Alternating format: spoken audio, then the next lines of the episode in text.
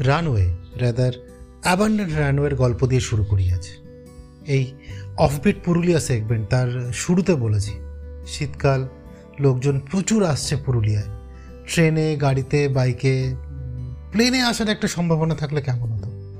আচ্ছা যদি বলি পুরুলিয়ায় একটা এয়ারপোর্ট আছে, আর একটু স্পষ্ট করে বললে ছিল, তাহলে বিশ্বাস করবেন?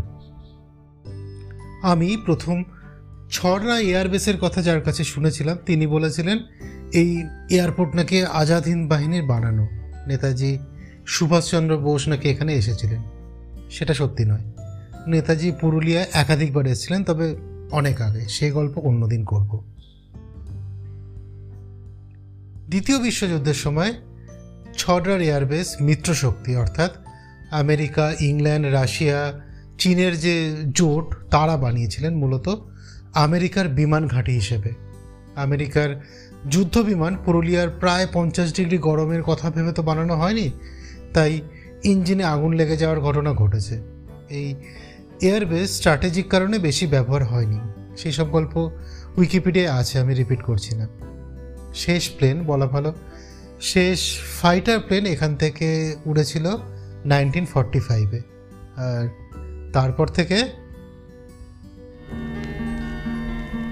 রানওয়ে জুড়ে পড়ে আছে শুধু কেউ নেই শূন্যতা। আকাশে তখন থমকিয়ে আছে মেয়ে বেদনা বিধুর রাডারের অলসতা। কিঞ্চিত সুখী পাখিদের সঙ্গে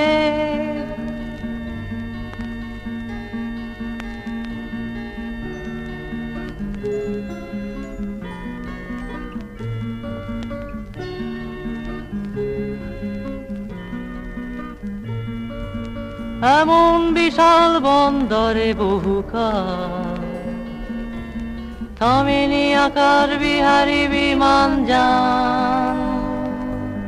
এখানে ওখানে আগাছার জঞ্জাল। শূন্য ডাঙায় বায়ুবিত গতিবেগ। নমস্কার, আমি সৃজন। সৃজনের পটাবলিতে চলছে অফবিট পুরুলিয়ার গল্প, আর আজ আমরা মহিনের ঘোড়াগুলির প্রথম অ্যালবাম, সংবিঘ্ন পাখিকুল ও কলকাতা বিষয়ক, এই অ্যালবাম থেকে রানওয়ে এই গানটা শুনতে শুনতে চলে এলাম ছড়রা।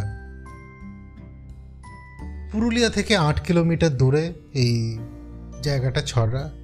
এবার আপনি ভাবছেন, সৃজন তো ভাঙা মন্দিরে গুপ্তধনের খোঁজ দেবে বলেছিল, তাহলে মন্দির থেকে দ্বিতীয় বিশ্বযুদ্ধ, এয়ারপোর্ট, এইসব কেন বলছে? মন্দির কোথায়?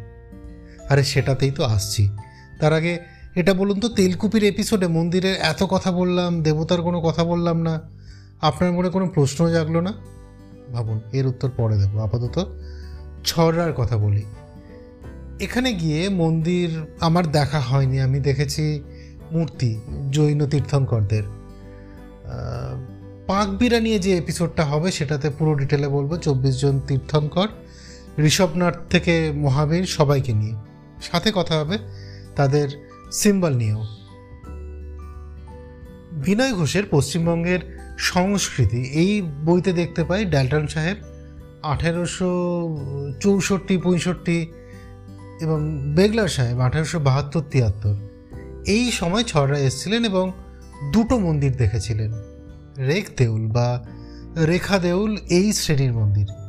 এই রেখ দেউল টাইপের মন্দির কীরকম?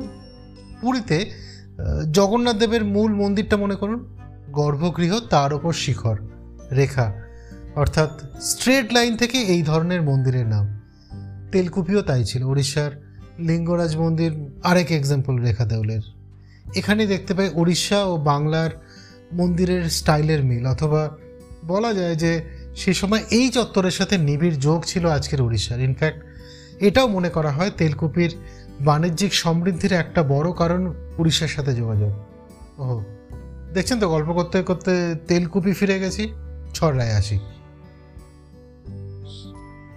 Binoy Ghosh around nineteen sixty এখানে একটা মন্দির দেখতে পাচ্ছেন, আর সেটা এখনও আছে বলে শুনেছি। আমি যেখানে কাজে গেছিলাম, তার ঠিক সামনেই একটা জায়গায় দুদিকে দুটো ঘর।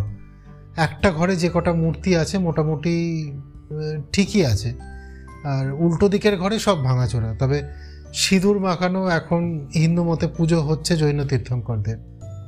আর পাকবিরা ছাড়া বাকি সব জায়গায় বেশিরভাগ মূর্তি ভাঙাচোরা দেখেছি আমি। তবে যে দেউল শ্রেণির মন্দির, সেটা আমার দেখা হয়নি।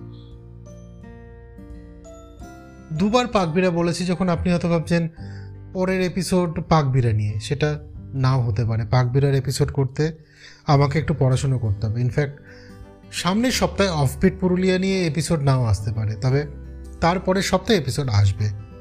সৃজনের পটাবলিতে দু হাজার বাইশের একটা স্মৃতিচারণ করব ভাবছি।